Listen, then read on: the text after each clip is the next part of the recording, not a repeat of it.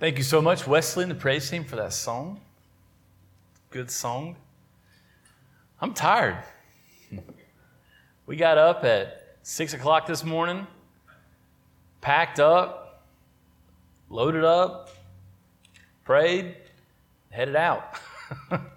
we just got back 10:30. It's been a good week. Um, if you've been on one of our mission trips past couple years, um, and you did not make this one, this was the trip you missed out on. This trip, I would say, was far better than DC, far better than Cleveland, and it wasn't because it was at Myrtle Beach. Um, me and Leto were talking on the way up here. He was driving my car, a little anxious, driving my car um, I was working on my sermon, uh, finishing up some last minute touches, and um, we on the way up here we talked about how um, just something about this past week. Even though other people, when we said we're going to Myrtle Beach for a mission trip, I mean, what's your first thought when we said we're going to Myrtle Beach for a mission trip? Oh, you're going to go on vacation. Fantastic. You're going to go swim in the ocean and you're going to go lay out in the sun. We did swim in the ocean for a little bit, but it was like 45 minutes. And we spent Saturday at the water park. But Tuesday, when we got there Tuesday night, we worshiped Wednesday, Thursday, Friday. We served. Um, I don't want to spoil much. We're going to have a Sunday evening where we're going to share, give a missions report. But um, 10 souls came to know Christ. Man, it was just, just something about this week, just coming home and just, you know, parts of us didn't want to come home. Parts of us wanted to stay there and continue serving. Like, it was just fruitful. God really blessed this trip. And uh, so we're excited to share about that. But let's not do that right now. Let's go to God's Word and let's talk about John 13. Who's ready to talk about Judas? It's going to be good, I hope. We'll see. John 13, beginning in verse 18. That's where we're going to be at. John 13, beginning in verse 18. If you're there, say word. Go ahead and stand with me in the honor of the reading of God's Word.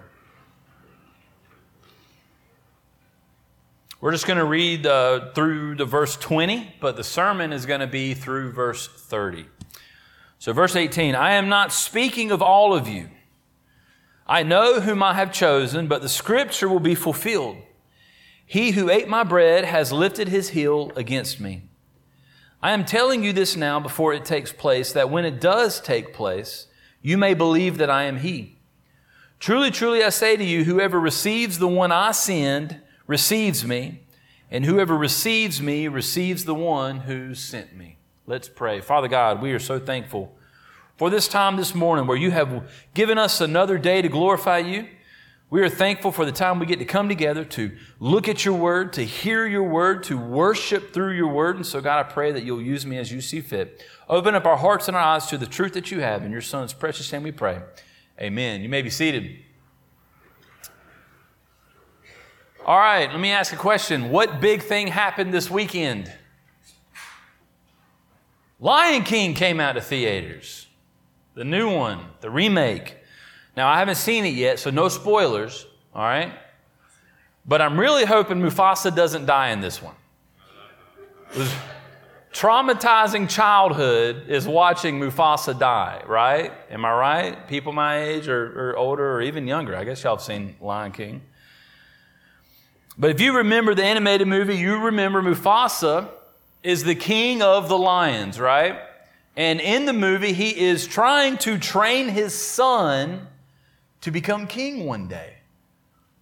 Look at all this. Everything the sun touches will be yours one day. I wish I had James Earl Jones' voice. It would be amazing. But like any good story, there has to be a villain. This villain is someone close to Mufasa. It's his brother, Scar. And what does Scar want? He wants the throne.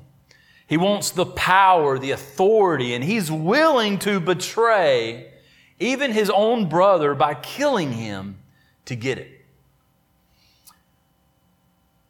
Man, just the saddest part of any Disney movie is when Mufasa dies. Like, nothing compares to it. The betrayal. Well, this morning we're going to look at the betrayal of Jesus, our Lord, the creator of the universe. And this betrayal is brought about by someone close to him, one of his own disciples, someone who has spent much time with Jesus, someone who has held a role as the treasurer, someone who has responsibility within the group that Jesus spends time with. Let me ask this question Has anyone in here ever been betrayed by someone close to you? More than likely, everybody in this room. It hurts, right? It hurts.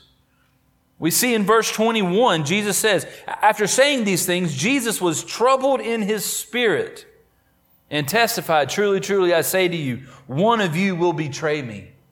Jesus was troubled in his spirit. We see the humanity of Christ here, truly man, truly God.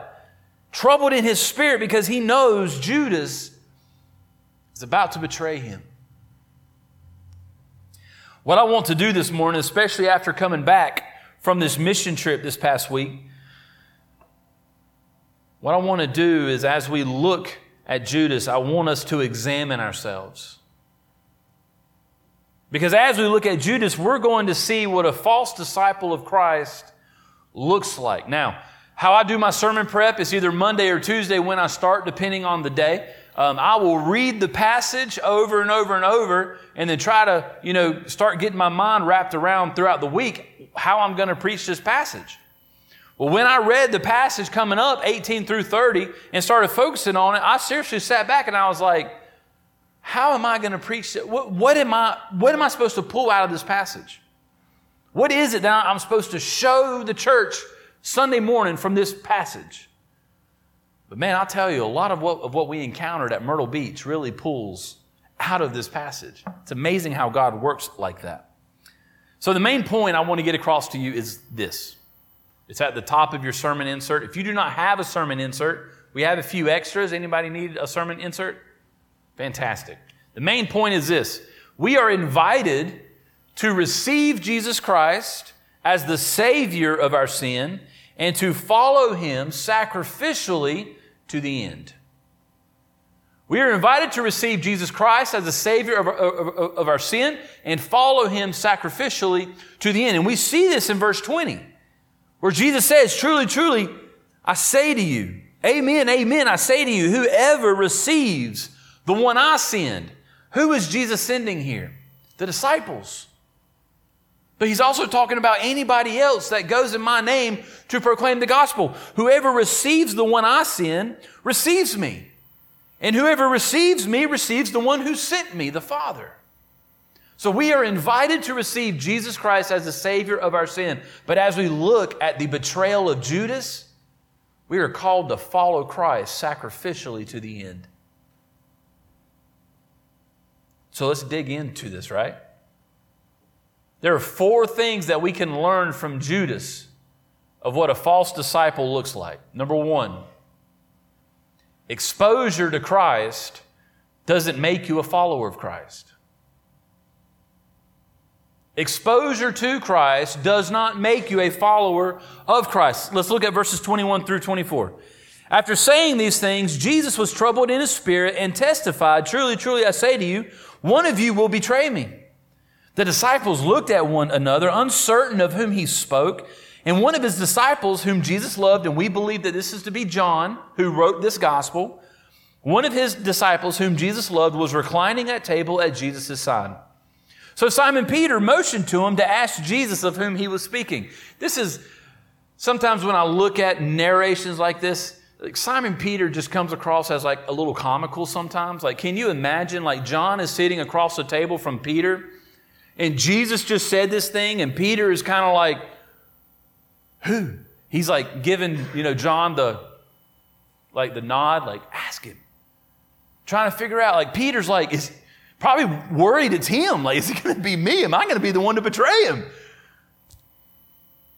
As Jesus has said this, the disciples, at least 11 of them, are kind of shocked. They're uncertain as to who Jesus could be talking about. Judas knew. Judas is sitting there and he's probably thinking, I'm about to be called out. These, these men, they look like they follow Christ. I mean, they smell like Christ. They've, they've been around him. They've, they, they, they've eaten with him. They have slept in the same room and in the same area as he has. They, they, they've talked with him behind the scenes. They've witnessed every miracle and heard every teaching that Jesus has done. How could someone who has spent so much time with him, with Jesus, want to betray him?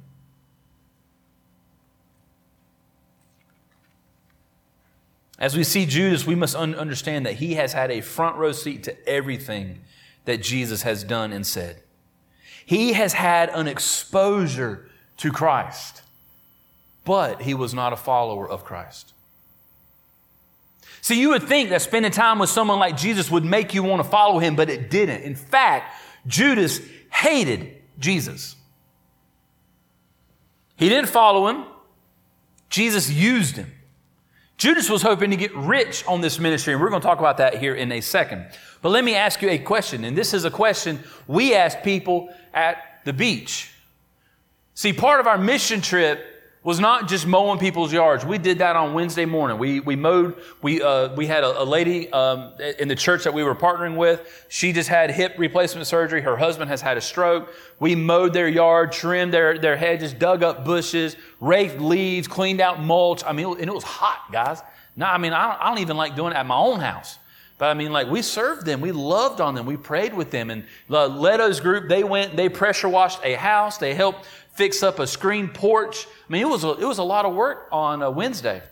Um, but the rest of the week, Wednesday afternoon, all day Thursday, and all day Friday, we were focused on evangelism.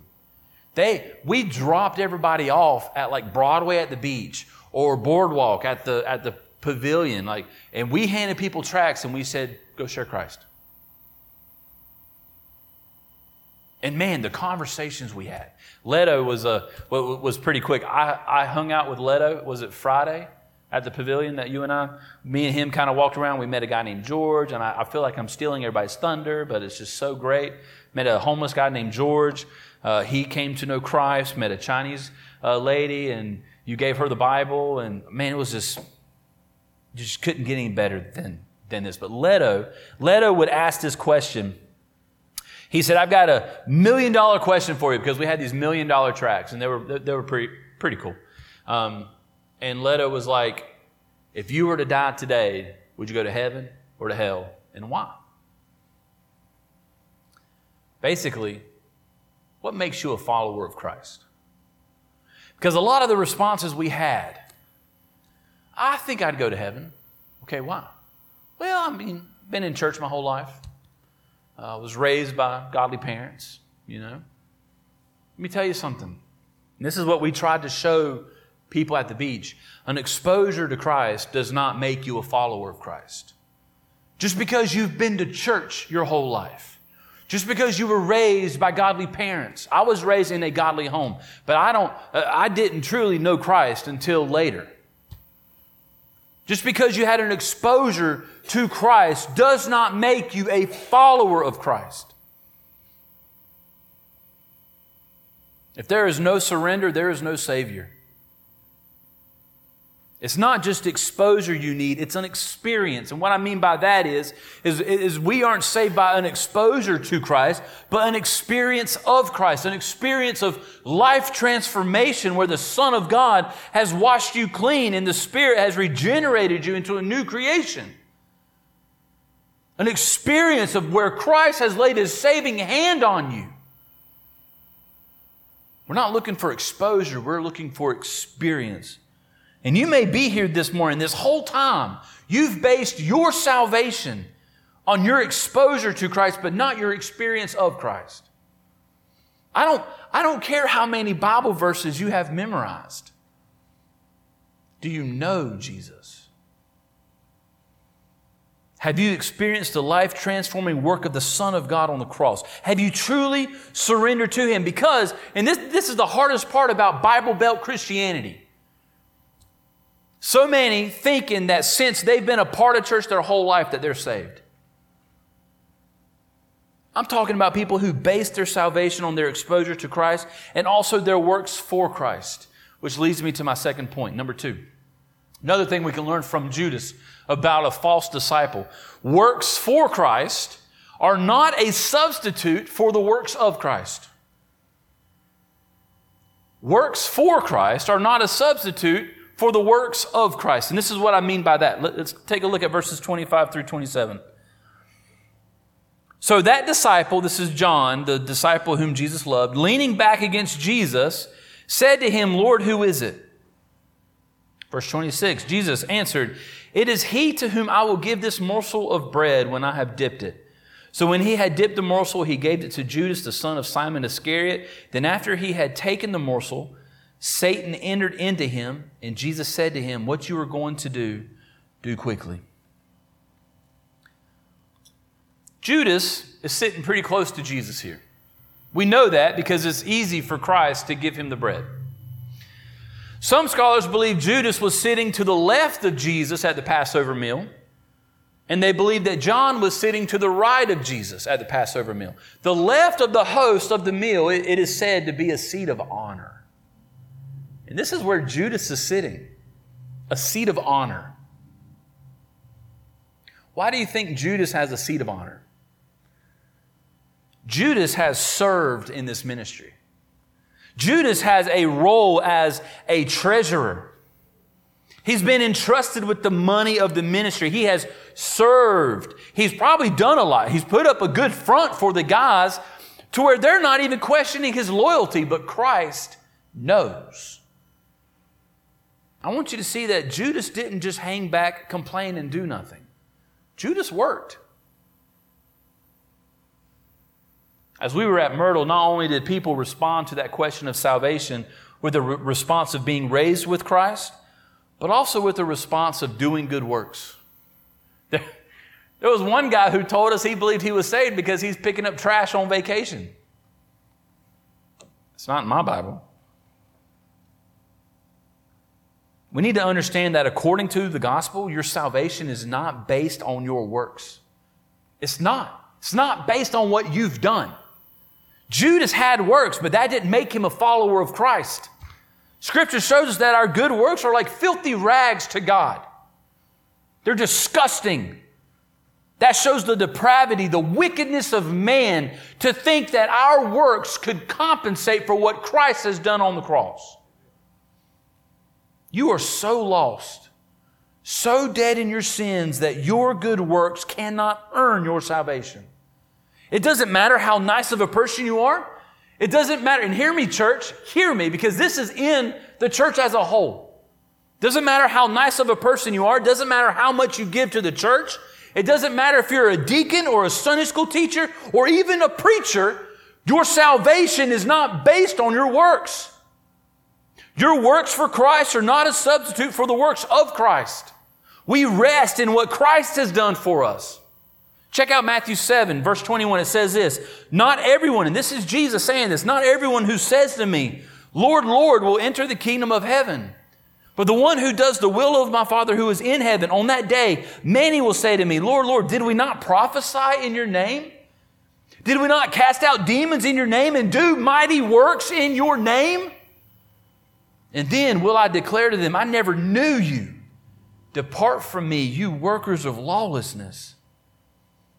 These people who stood before Christ tried to use their works as the basis of their salvation. We've served. I taught Sunday school. I was a deacon. It was horrible. I was a preacher. I was nice. I gave all my money. I deserve heaven. No, you don't. Even Judas served, but that didn't make him a follower. We saw last week, after looking at the beginning of John 13, with the washing of the disciples' feet, that we are called to serve out of love, out of joy. We are not called to serve out of obligation or duty. We are not called to serve to be saved. We're called to serve because we are saved. Our works are a result of salvation, not the cause of it. So, what should be our response when somebody asks us, How do you know that you are saved? because of what Christ did on the cross for my sins. I'm saved because I didn't deserve it. I've done nothing. In fact, when I woke up this morning, I deserved hell just as much as when I went to bed last night. But Christ died for me on that cross. I'm saved because of the works of Christ, not because of anything I've done, but because of everything He's done.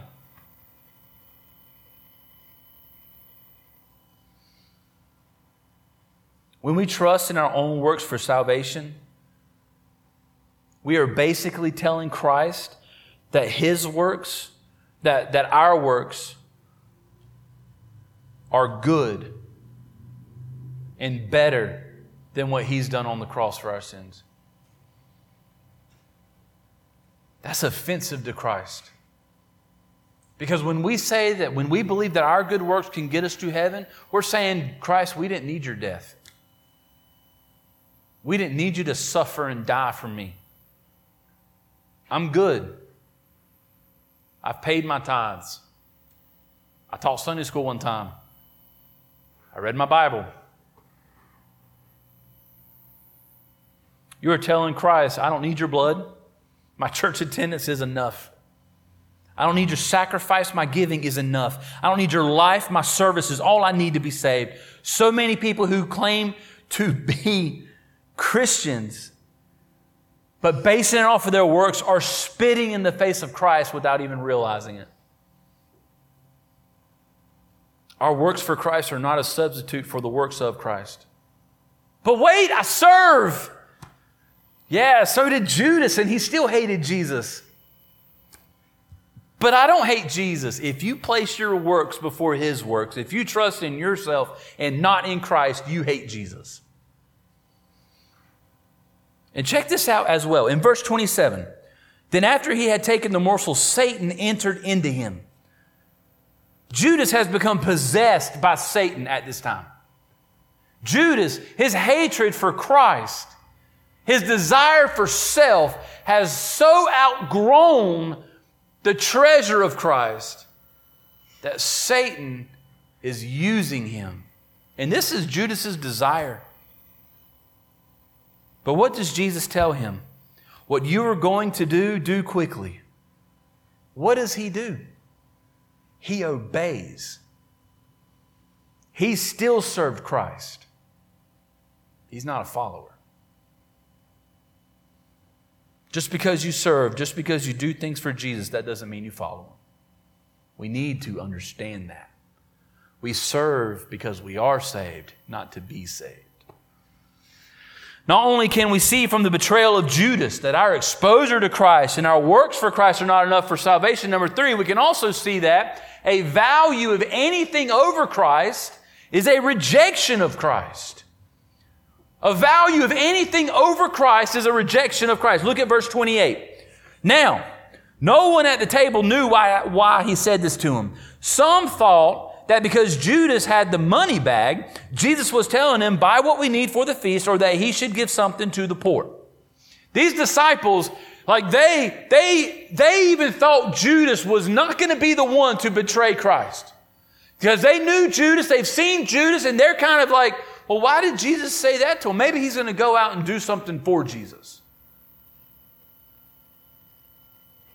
What do we know about Judas being the treasurer Judas was greedy.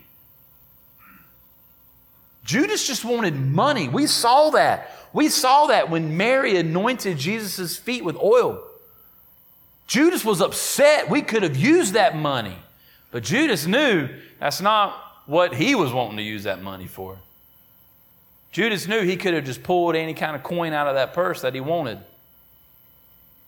Judas believed that Christ was going to enhance his income, his kingdom. Judas wanted the world. He lived for today. And what we see here, church, is Jesus has shown patience and grace with Judas in this instance. Jesus could have easily shut this whole thing down. He knew what was happening. Why do you think that is? He knew it was happening because it was the sovereign plan of God this entire time. Jesus chose the 12 disciples. We see that in verse 18. I am not speaking of all of you. I know whom I have chosen. He chose Judas. If Judas wouldn't have betrayed Christ, there would not have been a sacrifice for our sin and shame. Judas has a sin problem. He has a love for money. He has a desire to get rich. He wanted success. In church, there are people today, maybe even in this church, whose desire for success, money, reputation, power, authority, even authority and power in the church. There are people who value these things over Christ. A value of anything over Christ is a rejection of Christ. It may even be something good. If you value your, spot, your, your spouse over Jesus, then you hate Jesus. John Piper once said, and I, I heard Leto quote it this week and I kept it in my mind. John Piper once said about a husband's love for his wife love her more, love her more, love her less. Is that right? Basically saying we are able to love our wives more when we love her less than we love Jesus. Men, you can love your wife more when you love Jesus more. Paul tells us in Philippians 3 8 through 9, indeed, I count everything as loss because of the surpassing worth of knowing Christ Jesus my Lord. For his sake, I have suffered the loss of all things and count them as rubbish in order that I may gain Christ and be found in him. Not having a righteousness of my own that comes from the law, but that which comes through faith in Christ. The righteousness from that depends on faith. Paul isn't talking about information here, he's talking about a relationship. And with that being said, we can even value theology and doctrine over Christ. If we care more about knowing the information of Christ than knowing Christ Himself, that's dangerous too. Do you treasure the Savior? Because Judas didn't. We can be like Judas when we value anything and anyone over Christ. We really need to cut to the heart of the, of, of the matter, though. What sin in your life? What sin in your life are you valuing over the creator of the universe? What are you harboring in your life that you can't get rid of? And you can tell me all you want how hard it is to get rid of sin. I know how hard it is to get rid of sin, but I'm not talking about sinlessness. I'm talking about the sin you're living in. There's a difference. You need to, you guys need to hear this because there's a confusion about this. There's a difference in being sinful and living in sin. Okay? There's being sinful and there's living in sin. Being sinful is the everyday sinful nature that we all have where we disobey God, where we may have thoughts that we shouldn't have or do things that we shouldn't do, but as believers, we repent of it. We confess it, we ask for forgiveness of it, and we follow Christ.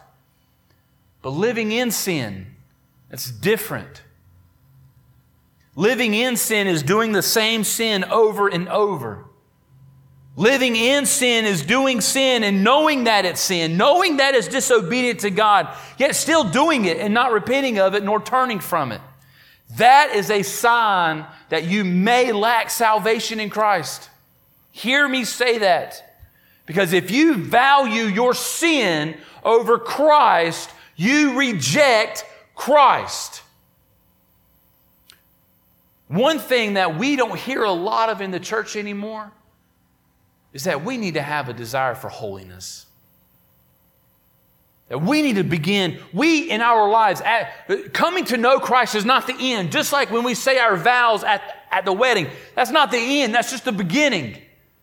And we're to live each and every single day where we're growing to be more and more like Jesus. How do I show that I love Christ if I'm, if, if, if I'm okay doing the sin that He died for? Let me ask that question again. How do I show that I love Christ if I'm doing the sin and okay with it, the sin that He died for?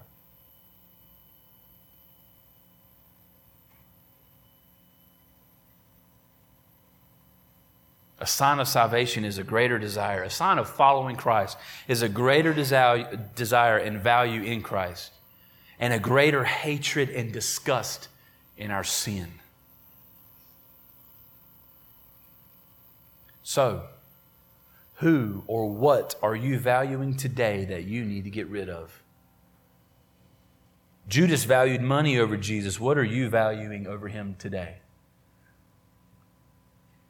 Lastly, Judas, a false disciple, has shown us that exposure to Christ isn't sufficient for salvation, that our works aren't good enough for salvation, and that if we value anything over Christ, we reject Christ. But we also see here in verse 30, check it out. So after receiving the morsel of bread, he immediately went out, and it, it was night. Now remember, John likes to use those descriptions sometimes. Number four, a turning away from Christ displays a lack of love in Christ. A turning away from Christ displays a lack of love in Christ. If you've been with us through the Gospel of John series, sometimes John will use these descriptive words that mean more than what it says. Uh, if you like to circle things in your Bible like me, circle the word night. Circle the word night. This is, this is after Judas leaves. He begins the betrayal. The betrayal has begun, and Judas, possessed by Satan, is heading to go make his deal to turn over the Savior to be tried and crucified. How, how can this be? We've wondered throughout this message how Judas has spent so much time with Jesus. He's witnessed the many miracles of Christ, the teachings of Christ. He spent time with Christ personally. He served him, did things for him, handled the money for him, yet he's turned away from him. A lot of times we ask that, we ask that question can you lose your salvation? Can someone who has claimed to have given their life to Christ turn away from him only to now live in betrayal of him? You ready for my answer? No. Can you lose your salvation? No. Can someone who has truly given their life to Christ surrender to Him? Can they turn away and say, I don't want anything to do with Jesus anymore? I'm going to live for myself? No. Scripture shows us that if we have truly given our lives to Christ, it's not our hold on to Christ that secures us. It's His hold on to us. He holds us. He's latched on to us. And according to John 10, no one can snatch us out of his hand. No desire can bring us out of his hand. Judas never trusted Christ. Judas never followed him. If we've truly tasted how good and glorious Christ is, if we've truly been transformed by the Spirit, we won't turn away. Now, we may at times back off due to our sin, but we'd eventually come to our senses and come back. As believers, Jesus is our treasure. So, what about Judas? Judas displays a lack of love in Christ here. He was never sold out for him. He never surrendered to him. His soul is just as dead and dark as the night. John is showing us first the condition of Judas's soul here when it says, and it was night. John is showing us that his soul is dead. He's lost. He doesn't know Jesus. There is no love or joy in Christ from Judas. John is also showing us that darkness has come. The cross is near. The shadow is looming overhead. The death of our Savior is coming. So, in conclusion, I know it feels like it's kind of weird to leave the message like that.